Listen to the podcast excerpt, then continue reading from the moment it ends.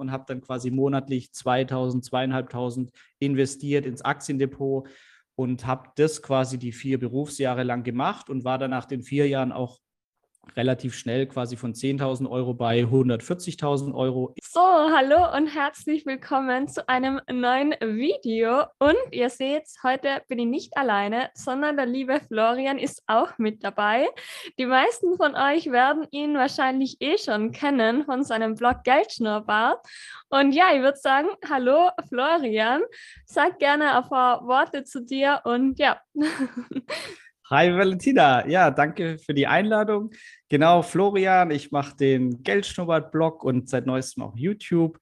Und ähm, ja, habe so dieses Thema Frugalismus ein bisschen ähm, für mich entdeckt, als ich als Ingenieur noch gearbeitet habe und dadurch einen sehr hohen Anteil gespart. Und das hat mir dann ermöglicht, als mir der Job keinen Spaß mehr gemacht hat, zu kündigen. Und heute bin ich sehr zufrieden in der Selbstständigkeit ja, und rede immer noch sehr gerne über das Thema. Vielleicht magst du mal erzählen, wie es bei dir eigentlich zu dem Thema gekommen ist und vor allem, wie du auch schon so früh begonnen hast zu investieren. Mhm. Genau, also ich war da irgendwie komisch, also vom Elternhaus irgendwie kein unnormales Verhältnis zu Geld, alles ganz normal, Lehrer beide Eltern, aber ich fand Geld schon immer faszinierend und habe dann früh ähm, quasi Zeitung ausgetragen, Pfandflaschen gesammelt und habe mir die Erträge dann immer noch mit Filzstift als Diagramm aufgezeichnet, weil Excel konnte ich da noch nicht und habe so die Vermögenskurve gebaut.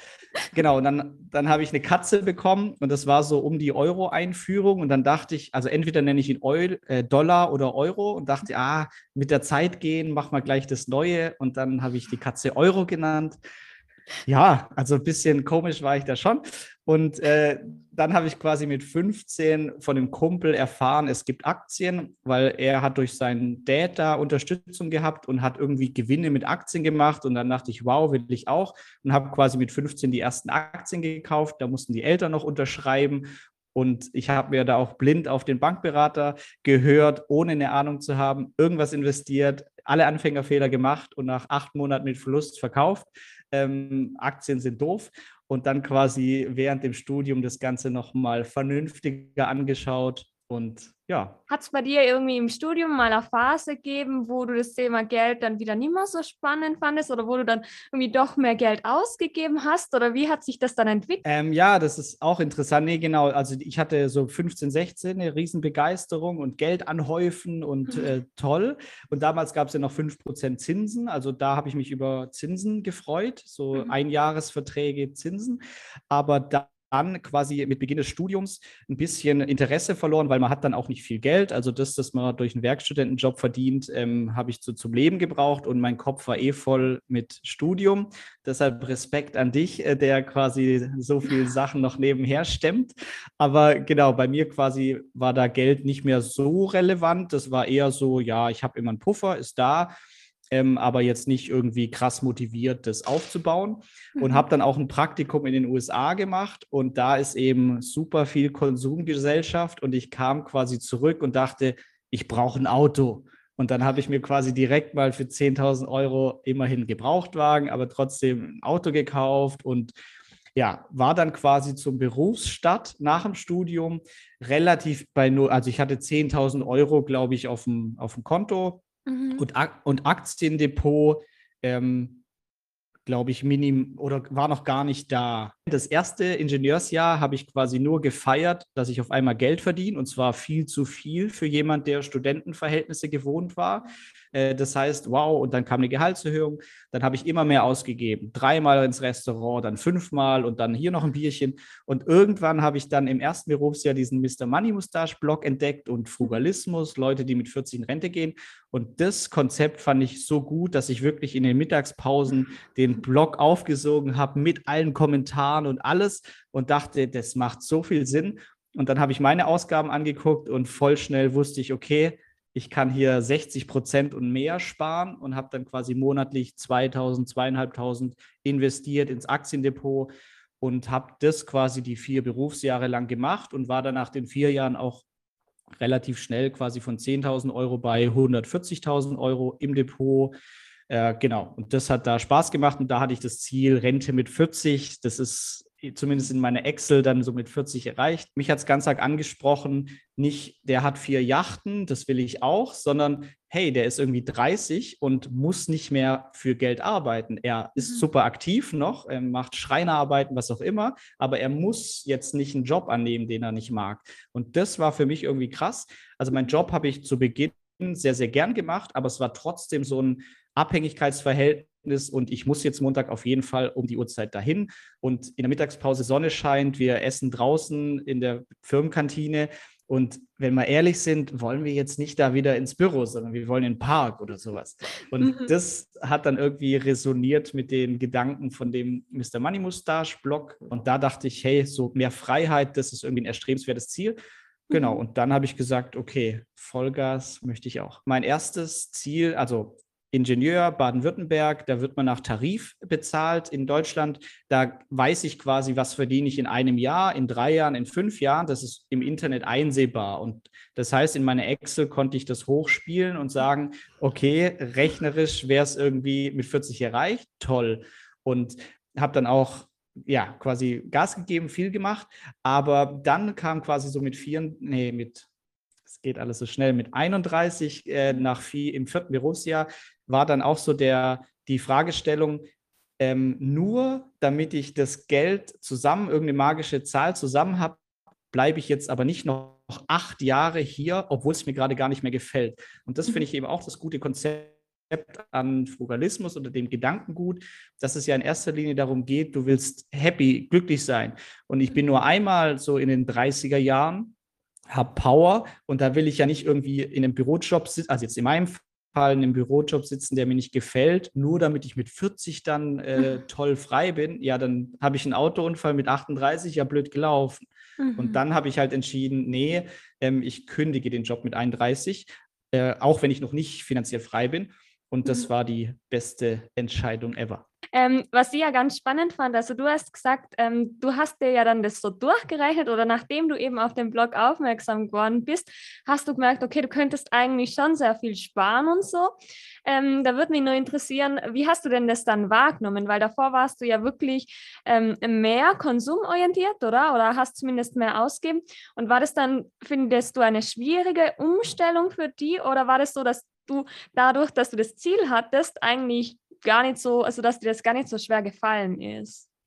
Ja, total. Das sagst du, glaube ich, auch in, in einigen von deinen Videos, dass das bei uns ja, also Sparen ist ja kein Verzicht, sondern mhm. ähm, also das ist ja bei mir nicht aus der Not heraus, dass der Schuldnerberater sagt, äh, Herr Wagner, jetzt müssen Sie aber schon mal irgendwie Ihr Leben in den Griff kriegen, mhm. äh, sondern das war, wow, ich habe da so ein Ziel und das könnte ich erreichen, wenn ich monatlich mehr spare cool, wie schaffe ich denn das? Und mhm. dann streiche ich natürlich nicht die Lieblingspizza beim Italiener, die ich voll feiere, weil es toll ist. Ähm, da wäre ich ja blöd, das ist ja dann weniger Glück in dem Fall. Aber mhm. ich streiche Sachen, die ich eh reduzieren will. Ich esse zu viel Fastfood, ich könnte öfters gesünder und selber kochen. Statt mit der Bahn zur Arbeit könnte ich auch mit dem Fahrrad fahren, wäre ja gesünder, besser. Also das waren immer solche Win-Win-Entscheidungen. Aber für mich nie Einschränkung und nur dann läuft es auch erfolgreich, wenn du mir sagst, ähm, ich bin dein Schuldnerberater und du darfst nur noch so viel ausgeben, dann, äh, ich will nicht, das ist blöd.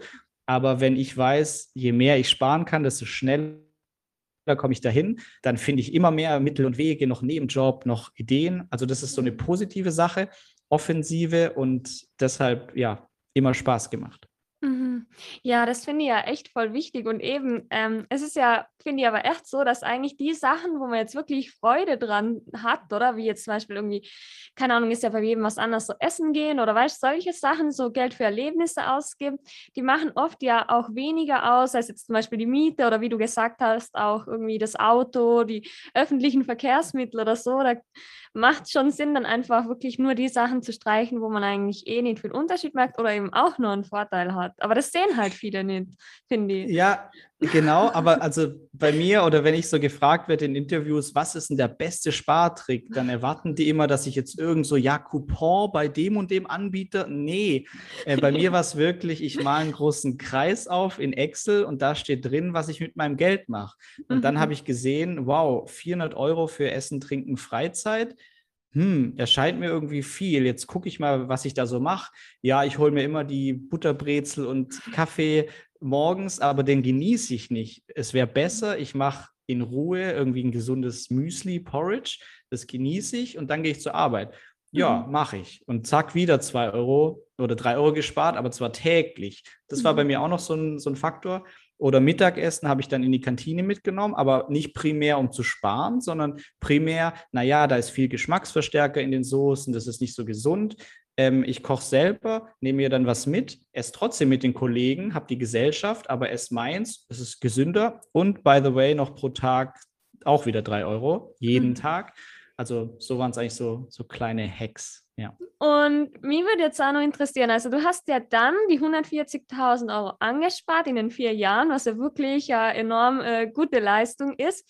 Und dann hättest du wie lange davon leben können, theoretisch? Und ähm, wie war denn dann auch so, also die Reaktion aus deinem Umfeld, die war wahrscheinlich auch sehr, ähm, sehr, ja, wahrscheinlich entgegengesetzt zu dem, was du vielleicht gerne gehabt hättest, oder? Und, und wie bist du denn damit dann umgegangen? Weil ich glaube, also man sagt ja immer so, ja, man soll jetzt nicht die Meinung von anderen über sich bestimmen lassen, aber ich glaube, es kann dann doch schon sehr herausfordernd sein, oder? Wirklich den Schritt zu machen, oder?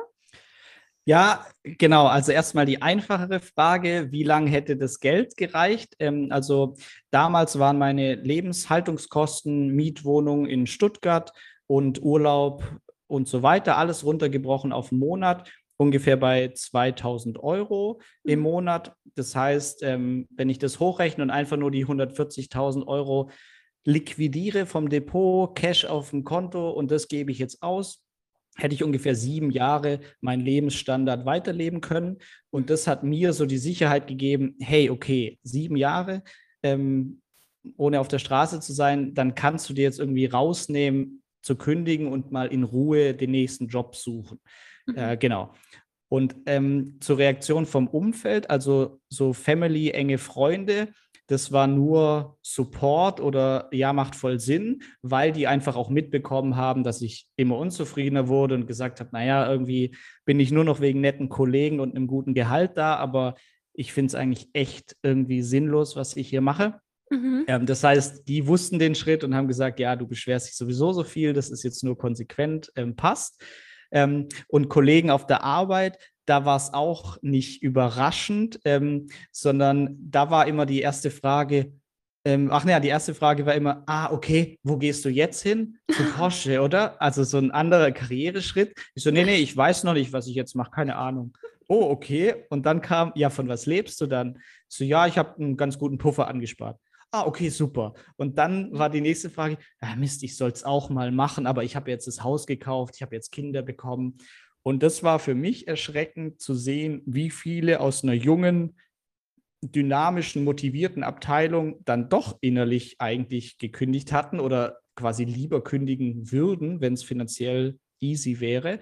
Das war mhm. erschreckend zu sehen, dass so Gallup-Studien und so dann doch recht haben und die Mehrheit der Angestellten in Deutschland, Österreich einfach unzufrieden ist im Job, was super traurig ist, weil das sind keine faulen Menschen. Wir wollen alle was machen, aber weiß ich nicht, ob es an Konzernstrukturen, Prozessen liegt.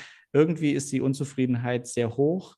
Genau. Mhm. Und dann haben sie es aber alle quasi mit Spannung verfolgt, so, ah ja, mutig, aber mutig haben sie immer nur gesagt, weil von was lebst du? Und wenn man mhm. gehört hat, ja, ich habe einen Puffer angespart, dann war es, ah, okay, verstanden, cool.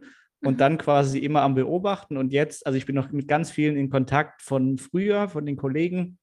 Und jetzt kommt dann immer, ah, cool, was du machst. Ähm, ich möchte auch investieren oder ich möchte auch Online-Geld verdienen. Und ja, ist eigentlich interessant zu sehen. Ja, das glaube ich voll. Ja, voll interessant. Und, und kannst du dich noch erinnern, wie du die dann so am nächsten Tag nach der Kündigung gefühlt hast? Also, wie war das dann? War das dann eher so, so, boah, ich habe jetzt alle möglichen Freiheiten, ich fahre erstmal irgendwo hin? Oder war das erstmal so, ich schlafe lange aus und, und tu den ganzen Tag nur meditieren? Oder hast du direkt mhm. irgendwie nach anderen Möglichkeiten gesucht? Oder wie ist es? Wie war der Tag danach so oder die Zeit danach? Ja, genau. Also von, von Kollegen auf der Arbeit habe ich so ein Hartz-IV-Starter-Kit bekommen. Das war so ein, äh, so ein Feinripp-Unterhemd, Badeschlappen und Oettinger Bier. Ähm, und sie wollten mich dann im Park besuchen. Also so war dann auch wirklich mein erster, meine ersten zwei Tage. Das war erst so wow frei. Ähm, ich gehe jetzt wirklich in den Park und ähm, ja, habe mich damit Kollegen dann nach der Arbeit getroffen, also nach deren Arbeit und einfach so Beine hochgelegt. Das habe ich zwei Wochen gemacht, auch voll genossen. Ähm, ja, quasi einfach Urlaub, so ganz ein bisschen runterkommen. Und dann habe ich mir aber, oder dann war mein Plan, okay, ich überlege mir, was möchte ich als nächstes machen. Und mhm. da war dann der Gedanke, ich bin drei Monate später wieder angestellt in einer anderen Branche, zum Beispiel Finanzbranche, weil mir das ja auch hobbymäßig interessiert. Und äh, genau, habe dann auch wirklich Vorstellungsgespräche gemacht ähm, und habe dann aber schnell gemerkt, nee, irgendwie seid ihr mir hier alle unsympathisch. Äh, und das war, war aber auch ein Learning für mich, so okay, Finanzbranche äh, muss jetzt auch nicht sein. Und mhm. dann war das so ein schrittweiser Prozess, dann auch durch paar witzige Sachen, die sich ergeben haben, die mich dann beschäftigt gehalten haben, aber quasi eher so in die Selbstständigkeit reingerutscht, aber nicht jetzt von Anfang an geplant gewesen. Mhm. Also du hast wirklich auch bei der Kündigung gedacht, so, okay, vielleicht doch nochmal angestellt sein und dann, ähm, also es war nicht äh, sofort dein Plan, so, okay, du willst fix selbstständig die machen, sondern du hast damals eigentlich alle Optionen quasi für möglich gehalten, oder? Genau, ich fand da auch gar nicht angestellt schlecht, sondern ich fand nur meine Aufgabe, so was ich gemacht habe, fand ich nicht mehr sinnstiftend, fand ich ja nicht gut. Deshalb wollte ich einfach einen anderen Angestelltenjob in einem anderen Bereich, der mir wieder mehr Freude macht. Mhm. Genau, so war ursprünglich der Gedanke. Okay. Und dann war es ja so, dass erstmal deine Ausgaben ungefähr gleich geblieben sind, oder? Aber deine Einnahmen sind dann halt weniger gewesen, oder? Mhm. Und wie ist es dir dann so damit gegangen? Also, dass du psychisch wusstest, okay, es kommt jetzt nicht mehr wirklich Geld rein, ähm, du musst von deinem Vermögen zehren. Wie, wie war das dann für dich und wann war dann eigentlich der erste Monat, wo du wieder gleich viel verdient hast wie ähm, bei deinem alten Job? Weißt mhm. du? ähm, also ähm, was ich noch weiß, ist, dass es kein gutes Gefühl ist, vom Vermögen zu zehren für jemand, der davor die Jahre sich gefreut hat, wenn das Vermögen wächst und wächst und wächst. Und auch wenn man sich sagt, dafür hast du jetzt den Puffer, dass du davon leben kannst, macht es nicht Spaß, jeden Monat zu sehen, Vermögen wird weniger. Mhm. Ähm, aber ich habe das so gelöst, ich habe mir gesagt, ich habe im April gekündigt und habe gesagt, okay, wenn ich nichts anders verdiene und nur vom Puffer lebe, dann habe ich Ende vom Jahr, ist der, schrumpft der auf so viel ab. Wäre das mhm. okay? ja, wäre okay. Dann habe ich mich so innerlich darauf eingestellt. Mhm. Und dann ähm, kamen aber viele andere Sachen, also so habe ich geplant in meinem Kopf, aber dann gibt es Dinge, dass ich quasi einen Gründerzuschuss erhalten habe. Das, ich weiß nicht, ob das auch in Österreich ist. Das ist quasi in Deutschland eine Unterstützung, wenn man sich selbstständig macht. Mhm. Ähm, das heißt, ich habe viel früher schon Einnahmen gehabt, die ich gar nie mit eingeplant hätte. Ähm, sodass ich am Jahresende das sieht man auch auf meinem Blog rechts in der Sidebar bei der Goldenen Gans. Quasi in einem Jahr ist so der gleiche Betrag geblieben. Also es ging sogar nicht mal runter. Es wurde nicht mehr, aber es ist quasi das Jahr über dann gleich geblieben durch jetzt gerade Gründerzuschuss. Und wann ich zum ersten Mal mehr verdient habe, dann auch als im Angestelltenjob, weiß ich nicht mehr ganz genau, aber das war, glaube ich, schon dann nach dem ersten Jahr, ähm, also ich habe genau das erste, ich habe gekündigt im April. Der Rest vom Jahr waren dann so Sachen Galileo, deshalb E-Book schreiben und dann Ulstein Verlag, Rente mit 40 schreiben. Also das war so ein bisschen außerplanmäßig. Aber als das quasi abgeschlossen war und dann Vollzeit selbstständig, dann hat es ein Jahr ungefähr gedauert, dass ich dann zum ersten Mal mehr verdient habe als im sicheren Bürojob davor. Ja, was ich auf jeden Fall auch nur sagen möchte, ähm, was du ja vorher auch gesagt hast, ähm, dass viele Leute glauben, dass Frugalisten irgendwie immer so bis 40 wirklich kein Leben haben und dann irgendwie von einem Tag auf den anderen ganz ein anderes Leben führen. Und da finde ich das wirklich so gut, also dass du gesagt hast, ja gut, du könntest jetzt wirklich ähm, bis 40 da durcharbeiten und dann hast du wirklich die Sicherheit, dass äh, du deine ganzen Ausgaben durch die passiven Einnahmen decken kannst. Ich weiß nicht, hast du das wahrscheinlich auch durch die 4%-Regel berechnet? Genau. Okay. Mhm. Ja, genau. Und, und das kann man natürlich so machen, aber es macht halt wirklich absolut keinen Sinn, finde ich, oder? Wenn man merkt, dass es einem keinen Spaß macht. Und genau, das ist ja auch wirklich auch der Sinn vom Frugalismus, dass man nicht nur irgendwie was rausschiebt, sondern natürlich durch den steigenden Puffer kann man ja auch schon viel früher einfach sagen, okay, man, man kündigt jetzt schon, weil ob man jetzt 25 Jahre davon leben kann oder sieben Jahre ist ja auch schon mega viel. Also. Ja, total. Und für mich war es eine super Erkenntnis, ähm, zu sehen, ich habe davor immer ein Vermögensziel gehabt. Also ich kann mir ausrechnen, meine Sparquote. Das heißt, Ende vom Jahr bin ich dann bei 80.000. So hatte ich immer ein Ziel, wo ich hinkomme. Und als ich gekündigt habe, habe ich mir zum ersten Mal gesagt, Ziel ist jetzt Ende vom Jahr nicht mehr irgendein Vermögenswert, sondern Ziel ist, wieder motiviert aufzustehen und Lust auf den Tag zu haben.